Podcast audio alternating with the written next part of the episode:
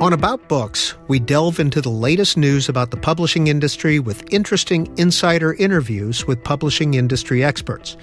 We'll also give you updates on current nonfiction authors and books, the latest book reviews, and we'll talk about the current nonfiction books featured on C SPAN's Book TV. Another day is here, and you're ready for it. What to wear? Check. Breakfast, lunch, and dinner? Check. Planning for what's next and how to save for it? That's where Bank of America can help. For your financial to-dos, Bank of America has experts ready to help get you closer to your goals. Get started at one of our local financial centers or 24-7 in our mobile banking app. Find a location near you at bankofamerica.com slash talk to us. What would you like the power to do? Mobile banking requires downloading the app and is only available for select devices. Message and data rates may apply. Bank of America and a member FDIC. Ryan Reynolds here from Mint Mobile. With the price of just about everything going up during inflation, we thought we'd bring our prices down. So to help us, we brought in a reverse auctioneer, which is apparently a thing. Mint Mobile unlimited premium wireless. Ready to get 30, 30, bit to get 30, bit to get 20, 20, 20, bit to get 20, 20, bit to get 15, 15, 15, 15 just 15 bucks a month. So, Give it a try at mintmobile.com slash switch. $45 upfront for three months plus taxes and fees. Promote for new customers for limited time. Unlimited more than 40 gigabytes per month. Slows. Full terms at mintmobile.com. And welcome to About Books. Now, in a few minutes, we'll chat with an author and illustrator who has seen his graphic novel caught up in the ongoing fight over book bans. But first, here's some of the latest stories from the publishing world. Former President Trump has sued author Bob Woodward and Simon & Schuster for $50 million. The charge is copyright infringement. The suit is over Mr. Woodward's audiobook, the Trump tapes, the historical record, and whether or not the former president recorded those in his personal capacity or as president. In other news, USA Today's best selling book list is back after a six month hiatus due to staff cuts. Begun in 1993, the book list collects hardcover, paperback, and ebook sales data from bookstore chains, independent bookstores, and online retailers to come up with 150 top selling titles each week. The most recent list includes several Colleen Hoover books, along with David Baldacci and John Grisham's most recent thrillers. And coming in at number 19 is Unbroken Bonds of Battle, a modern warrior's book of heroism, patriotism, and friendship by Johnny Joey Jones. It deals with military friendships and the bonds forged by battles and other shared experiences. And finally, in publishing news, amid the national debate over book bans, a coalition of publishing, library, and author groups is calling on members of the book community to reaffirm the 1953 Freedom to Read Statement. Issued 70 years ago, the Freedom to Read statement was an effort by the American Library Association and the American Book Publishers Council to respond to censorship during the McCarthy era. The leaders of the American Library Association, the American Booksellers Association, the Association of American Publishers, and the Author Guild released a joint statement saying, quote, 70 years ago, fear, suspicion, and suppression fueled by McCarthyism, was at a fever pitch, a serious situation that required a robust and vigorous affirmation of intellectual freedom. Today, as we grapple with a new wave of censorship in schools, libraries, and bookstores, the Freedom to Read statement remains an important defense of the freedom to write, publish, and inquire. And now a conversation with Jerry Craft, author and illustrator of the New Kid graphic novel series. C SPAN's John McArdle recently sat down with him to talk about his Newbery Medal winning children's book and efforts by some critics who have tried to get it removed from school libraries. Jerry Craft, you're currently on a book tour promoting the third book in this graphic novel series of yours. Where are you today?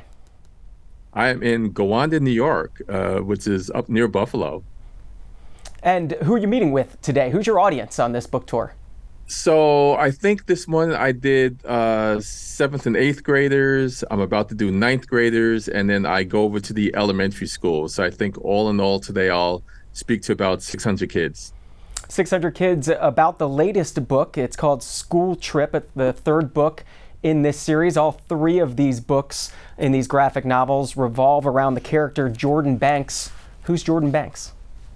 So Jordan Banks is loosely me and my two sons. Um, I grew up in Washington Heights in New York City. I wanted to be an artist. My mom and dad did not want me to be an artist because they had only heard the term starving artist. So they sent me to a prestigious private school in Riverdale. In my case, it was called Fieldston. In um, in Jordan Banks's case, it's called Riverdale Academy Day School. And the story that you write, where does it take Jordan Banks? What does he learn on the, on this trip? You know, it really is a 12 year old um, seeing being exposed to race and class for the first time. So it's it's not just black and white. It's you know other black kids meeting him for the first time in different socioeconomic um, aspects. It's you know kids from around his block saying, "Oh, you think you're too good now because you go to this private school." So it's a lot of different kinds of things, but really seeing him for the first time of trying to maneuver through all these new territories of being a 12 year old going to a new school. In your mind, was this a, a coming of age story you wrote when, when you wrote New Kid, or was this social commentary or a blend of both? Yeah, it's really a blend of both because I think that, um, you know, a lot of times when you see African American kids, uh, news, TV, movies, it's a lot of times the same kind of kid who is struggling to survive. And that was not my life. You know, my life growing up in a brownstone in Washington Heights, and me and my friends played stickball and touch football and, you know, um, rode bikes and skateboards. So it wasn't that struggle, you know, where you're always waiting for that cataclysmic event to happen, you know. Uh, but there were day to day things that happened that I never really saw it touched on. And again, the pressure of, you know, your parents want you to go to a school, prestigious private school, but your friends around your block may not understand that or think that, you know, why do you talk this way or why do you look that way or why do you act that way? So there's a lot of little things that I tried to put into the book of things that I had never seen before. How does Jordan Banks react when when he encounters these situations when he goes to this school? Well, you know, it's overwhelming because I know in my case of going to Fieldston, seeing a school with, you know, like my eighth grade class was 25 kids, of which 23 were African American. And then to go to Fieldston, and there are 110 kids in my class, and there's a swimming pool in the school. There are, um, you know, tennis courts, and even with my sons going to school and playing rugby, sports that I had never heard of or really seen, you know, uh, squash, things like that. And all of that while meeting new kids, seeing, uh, you know, different conversations, different music. So that's almost school in of itself, you know, and that's not even putting in geometry and algebra and history, uh, but trying to pass those tests of trying to fit in and then keep enough of yourself so that when you go back to your neighborhood, you still feel like you're part of that. So it can be a lot of work. It can be exhausting. When you talk to these kids, these kids you're you're seeing today in the different grades, what's their reaction? What do they connect most most with? So it's partially uh, Jordan Banks' story, but it's partially my own story of being a very reluctant reader. I hated reading books as a kid, and that surprises a lot of them.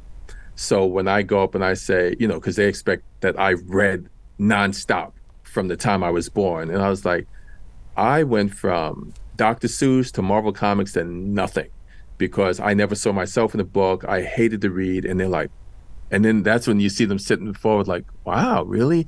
I didn't consider myself a writer until I was adult because I didn't like to read, but I made my sons read and and showed them, you know, that they could read for enjoyment, which is something that I never did until I was a grown man reading to my kids. So they are, and then also following my dream, going from reluctant reader to Newbery winning uh, author. You know, all a surprise to them because they just think that my path was easy, which it really wasn't. You know, going through self publishing books because I couldn't get published because I didn't want to do those cataclysmic books with slavery and civil rights and police brutality. I just want to do a happy, loving African American family with friends and support, just navigating, you know, some of the the little things, little idiosyncrasies that you see, as opposed to something that's just like, bam, hits you over the head. New Kid comes out in 2019, as you said. Newbery Medal winner in 2020, won the Kirkus uh, Prize as well, several several other prizes. Explain what happened with this book in Katy, Texas, in the school district there in the fall of 2021. Well, it was interesting because up until that time, it had been all love. I mean, Newbery, Coretta Scott King, Kirkus Prize in 13 languages. And I'm like, okay, this is this is pretty good. This is a pretty charmed life. And then um, I got a DM on Twitter saying that there was a woman down in Katy, Texas, who had gotten 400 people to sign a petition to not only block my school visit, but to also take my books on the shelf, take my books off the shelves. And I was pretty surprised because, like I said, up until then, all the feedback has been had been really great. And um, they said it was teaching critical race theory, which I had to Google because I had no idea what I was being accused of. Uh, terms like Marxist, again, very surprising. And um, then the school board took it off the shelves. But they did something which I really respect. They actually read the book themselves. And within the week's time, they were like, there is nothing wrong with this book. So they put it back on the shelves and then they approached me and asked if I would come back and and do the school visit after all, which I did. Meanwhile, there was another petition to get me back that had like 3,500 uh, people sign the petition.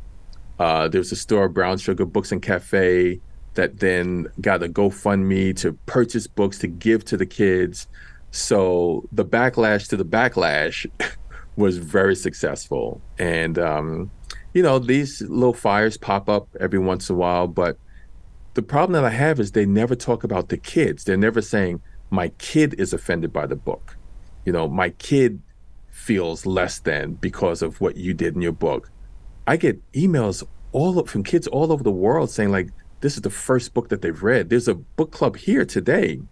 A kid who started hated to read and read new book new kid like three times and started a book club based on that. So that is pretty amazing.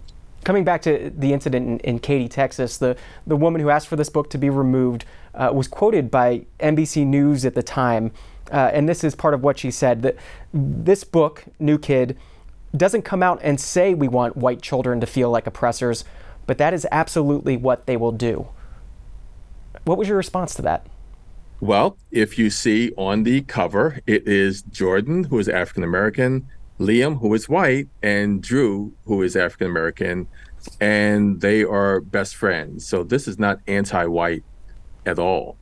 You know, uh, Liam is a wealthy kid who finds something in Jordan, you know, um, and it really isn't that. And again, some of the, the biggest things happen between African American kids and themselves of teasing kids, you know, calling them an Oreo or, um, you know, again, why do you talk like that? Or you think you're too good to hang out with us now. So some of the most brutally honest stuff happens between African American kids.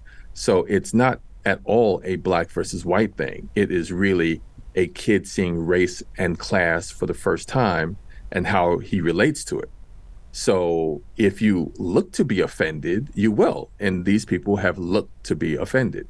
But no one ever cared about the thousands of books that I was exposed to that made me feel bad as an African American kid. You know, no one tried to protect me from that. And now people like me grow up to write our own books, and all of a sudden those books are what the problem is. What about the timing of when kids will see your book or will have access to your book. More recently, j- just within the past couple months, uh, this book in Escambia County, Florida, uh, was uh, was restricted only to middle school libraries and high school libraries, but not elementary school libraries. What did you think of that move? Well, you know, the, one of the things that I saw first is a nine-year-old third grader going to a school board, which probably on a Saturday where he should have been out playing with his friends, and he's talking about, please don't take my favorite book off the shelves because New Kid showed me empathy. It showed me that you can't treat people a certain way. It shows that everyone has their own story and you need to get to know that story. And to think that you're doing something good for kids and they're telling you exactly what they want, you know? Um, so we don't listen to them then, but then if those same kids go and you know talk about making the school safer for them like we don't do anything about that but you know let a kid be seen with walk around with new kid the class act then all of a sudden that's a problem so i do think that it is every parent's right to control what they want their kid to read. It's not a parent's right to tell me what i'm allowing my kids to read and that's what the big problem for me personally is when you need mealtime inspiration, it's worth shopping Kroger, where you'll find over 30,000 mouthwatering choices that excite your inner foodie. And no matter what tasty choice you make, you'll enjoy our everyday low prices, plus extra ways to save, like digital coupons worth over $600 each week. You can also save up to $1 off per gallon at the pump with fuel points. More savings and more inspiring flavors make shopping Kroger worth it every time. Kroger, fresh for everyone. Fuel restrictions apply. You talk about the backlash to the backlash. Uh, when it comes to Escambia County, a, a federal case recently filed.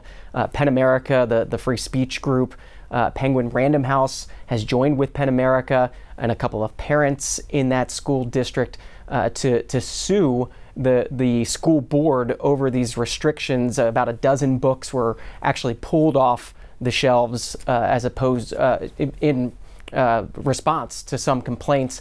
What will that lawsuit mean going forward in your mind? Do you think this is a turning point in this this fight over book bans?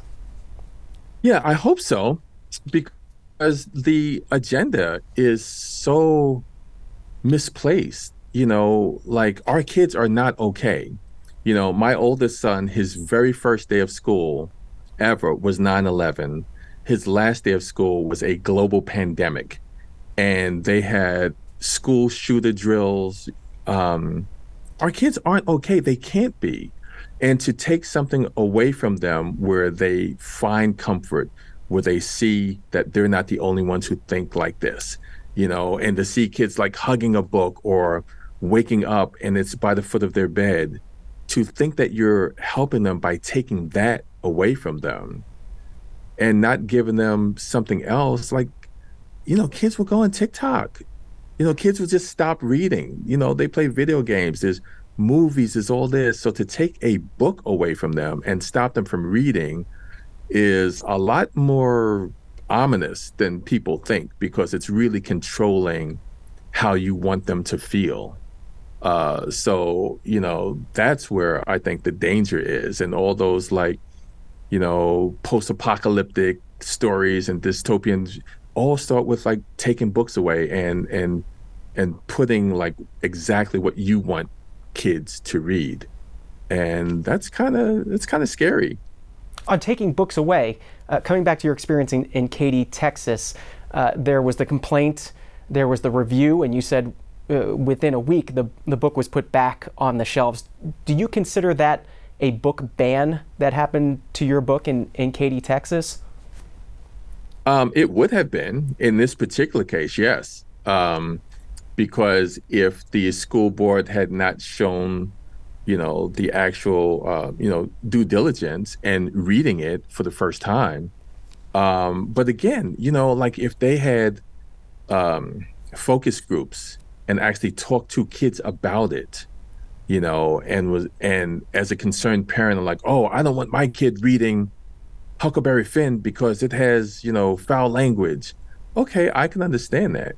But to just say, oh, I don't want to read it because it's going to make them feel bad. Well, have you had a conversation with the kid? Did your kid actually say that to you? And, you know, the woman, when she was on NPR, actually made up stuff in my book that never actually happened. So that was also a big thing. It's like, oh, and this happened, this, like, that wasn't in my book. Like, I don't know what you're actually talking about. So there is an agenda there that, again, why does someone like me grow up to write a book like this, the book that I wish I had? Because I never felt seen, I never felt heard. And now that kids feel that with my books, now all of a sudden that's where the problem is. If if parents aren't going to have those conversations on the on the front end before the complaint is made, do you think this is the right process for school districts to handle complaints to to temporarily pull a book off the shelf, do the review, and then make that decision? Is is there a better way of doing this? Should the books be left on the shelf while they're doing the review, or should the complaint get the benefit of the doubt? Well, one of the things is a lot of the people that are complaining are very uninformed. First of all, it's like, have you read the book? That's one of the big things. Secondly, in my case, there are people that are anti graphic novel because they don't even understand that the term graphic novel means that, you know, it is graphic, it is illustrated. You know what I mean? they think that a graphic novel means that um, it has graphic content. So they're getting riled up at the very beginning for something that's not even true. Graphic novel does not mean it has graphic content. So is it fair to pull something off of a bookshelf before you even have a conversation saying, okay, specifically, what is it about this book? So, no, I don't think that they should be pulled without doing their due diligence and actually having someone just say, okay, uh, I do have a specific complaint with this book, not that I'm pulling these catchphrases off of the internet and I just want to be heard because I've got nothing else to do with my day. Somebody who has read your book and, and likes it very much, uh, Jenna Bush Hager included your, your latest book, School Trip, as part of her her summer reading list. What did what did that endorsement mean for you? Uh, has it changed y- your book tour that you're on right now? Um, it hasn't changed the because my publisher HarperCollins had a very robust schedule. So I have been all over the country and have seen thousands and thousands of kids since April 4th when it came out. Uh, being on Jenna Bush's reading list is you know, another amazing thing. But again, it's something that when they see it, you know, there are parents that have tears in their eyes when they're telling me that they've had conversations with their kids. You know, they've used the book as a jump off point to have great conversations in the car as they're going to school about them being seen, about them being heard, about sharing empathy. So, you know, when I get an angry new uh, emails talking about um, that I have a mental illness because I'm trying to indoctrinate a whole generation of kids. I'm like, what for kindness and empathy? Again, just totally um, pulling, grasping at straws sometimes. So yes, when something like the Jenna Bush uh, accolade comes, it is, it is definitely uh, from a good place that I appreciate tremendously. What's the best accolade or, or best conversation you've had with a kid uh, on on this current book tour that you're on? Um, I've had kids come over and just literally thank me for characters. You know, there's one uh, Latino boy came over and he had his head down and he stood next to me. He just goes, "Thank you for Ramon." And it's like, oh. And again, today in this school, I met a book club. This kid hated to read, and he started a book club and other kids that hated to read came in and they were sitting in the front row um, you know i get so many teary hugs from teachers and librarians who are just like this is the book that started him you know i had a teacher say that a kid came to her and said you know miss walker promise me you'll read this book over the weekend so you could talk about it and she's like She's like, wait a minute, this kid hasn't never read a book and he's given me a reading assignment. Like she could not believe it. And they sit there and they read the book together. And she said it just turns on a new light for these kids, you know, who thought that they couldn't be readers. But again, I always say that there's no such thing as a reluctant reader. It's just a kid who hasn't found their book yet. Kids not just reading this book, there's the audio book version of, of these books too, correct? How do Yes. you do that with a graphic novel? Is are you missing part of the story if you're not seeing uh, the the pictures a- along with listening to the story? You know it's so funny? Um, when they first said that they were going to do it as an audio book, I'm like, am I going to have to read it and do voices? But Caitlin Guerin and the, the team at HarperCollins did an amazing job. So it's a full cast with sound effects. It's like the old fashioned radio shows, you know, back in the day, or like going to a Broadway play and just closing your eyes. Um, so it's a good thing that you can do as a companion piece to reading the book. Like you can listen to it in the car with your kids and then they can read the book on their own or they can read it and then follow along with the book because i have so many things uh, like little easter eggs that i hide in the images uh, that are really fun for kids to uh, to look at. Um, so i think in conjunction it's a it's a pretty fun and informative experience. If you don't mind me telling uh, viewers your age, you're 60 years old this year. Yeah. Uh, this uh, It, the big six zero in January. and this book, uh, New Kid, came out in in 2019. Uh, people may ask what you were doing before that. That you published this this first book that got so much attention in 2019. So I self-published for about 20 years because I couldn't get traditionally published because I refused to do uh, books on slavery, civil rights struggle, uh, a lot of the the history books, and not that they aren't important books, but I wanted to add to that narrative. You know, there are a thousand books on Dr. Martin Luther King Jr., and he deserves every one of them. But I think that any book that a kid wants to read, I don't care if it's Dog Man, Wimpy Kid, you know, if they want to read it, it's an important book. And I just wanted to show kids of color coming from a different point where it's not catastrophic. You know, it's a loving mom, a loving dad. There's a lot of humor, you know, with the people banning it, never actually come to one of my events and hear me talk to kids about the importance of reading or the importance of telling your own story or following your passion.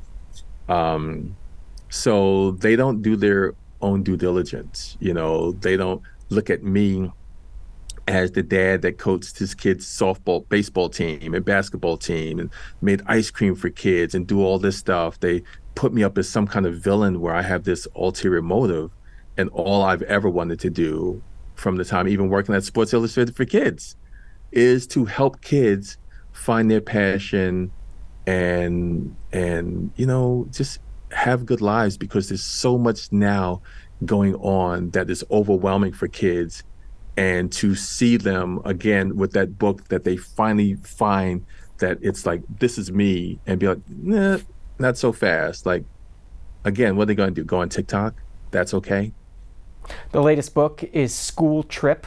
It's the third book in the New Kid graphic novel series. Jerry Craft is the author. Appreciate your time on Book TV. Thank you my pleasure And you're watching About Books, a program and podcast produced by C SPAN's Book TV. Well, each Tuesday, dozens of new books are published. Here's a recent sampling. Former television news anchor and 2022 Arizona Republican gubernatorial candidate Kari Lake is out with her first book about her life and political career. It's titled Unafraid Just Getting Started. And Pulitzer Prize winning journalist Wes Lowery is out with American Whitelash, A Changing Nation and the Cost of Progress. It explores race in America since the election of Barack Obama as president. And two new books are set to be released this month. Journalist Chadwick Moore was granted more than 100 hours of interviews with Tucker Carlson in researching what he called the definitive biography of the former Fox News anchor. The book is entitled simply Tucker. And David Lipsky, best-selling author of Absolutely American: Four Years at West Point, is set to release his newest book. It's called The Parrot and the Igloo: Climate and the Science of Denial. Well, coming up on Book TV is our weekly After Words program. This week, business journalist Jason Del Rey looks at the rise of Amazon and Walmart and their economic impact on the U.S. and around the world. He's interviewed by Insider Chief Tech Correspondent Eugene Kim. Here's a portion.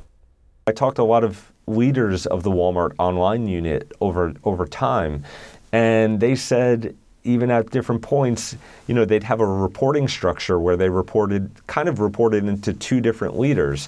One would be saying grow, grow, grow, uh, in sort of the Amazon way, and the other would say, um, you know, make sure we hit profits. Uh, you know, just one last thing on this topic. One, one of these leaders I quote in my book uh, he he said that you know there were a couple years where in the early 2000s where Walmart online was finally growing you know pretty quickly at about a 50% clip uh, year over year, and uh, that was not really celebrated. But when the business unit got close to profitability, um, that is what leaders celebrated, and he called it a mistake because he said, you know, uh, Amazon at that time is investing billions a year into into their e-commerce uh, core business, and we're investing maybe a couple hundred million. And so, um, looking back, some of these leaders just felt like, you know, it was really hard at that time for them, but also that maybe they didn't paint Amazon as much of the existential threat as they should have. Um, but it was hard to see for some of these Walmart leaders that looking at their size of their business and then seeing, you know, a much smaller company, um, you know, innovating in a new way. And a reminder that After Words airs every Sunday night at 10 p.m. Well, thanks for joining us for About Books, a program and podcast produced by C SPAN's Book TV. Book TV will continue to bring you publishing news and author programs. A reminder that you can get this podcast on the C SPAN Now app, and you can also watch online all of Book TV's programs. Just go to booktv.org.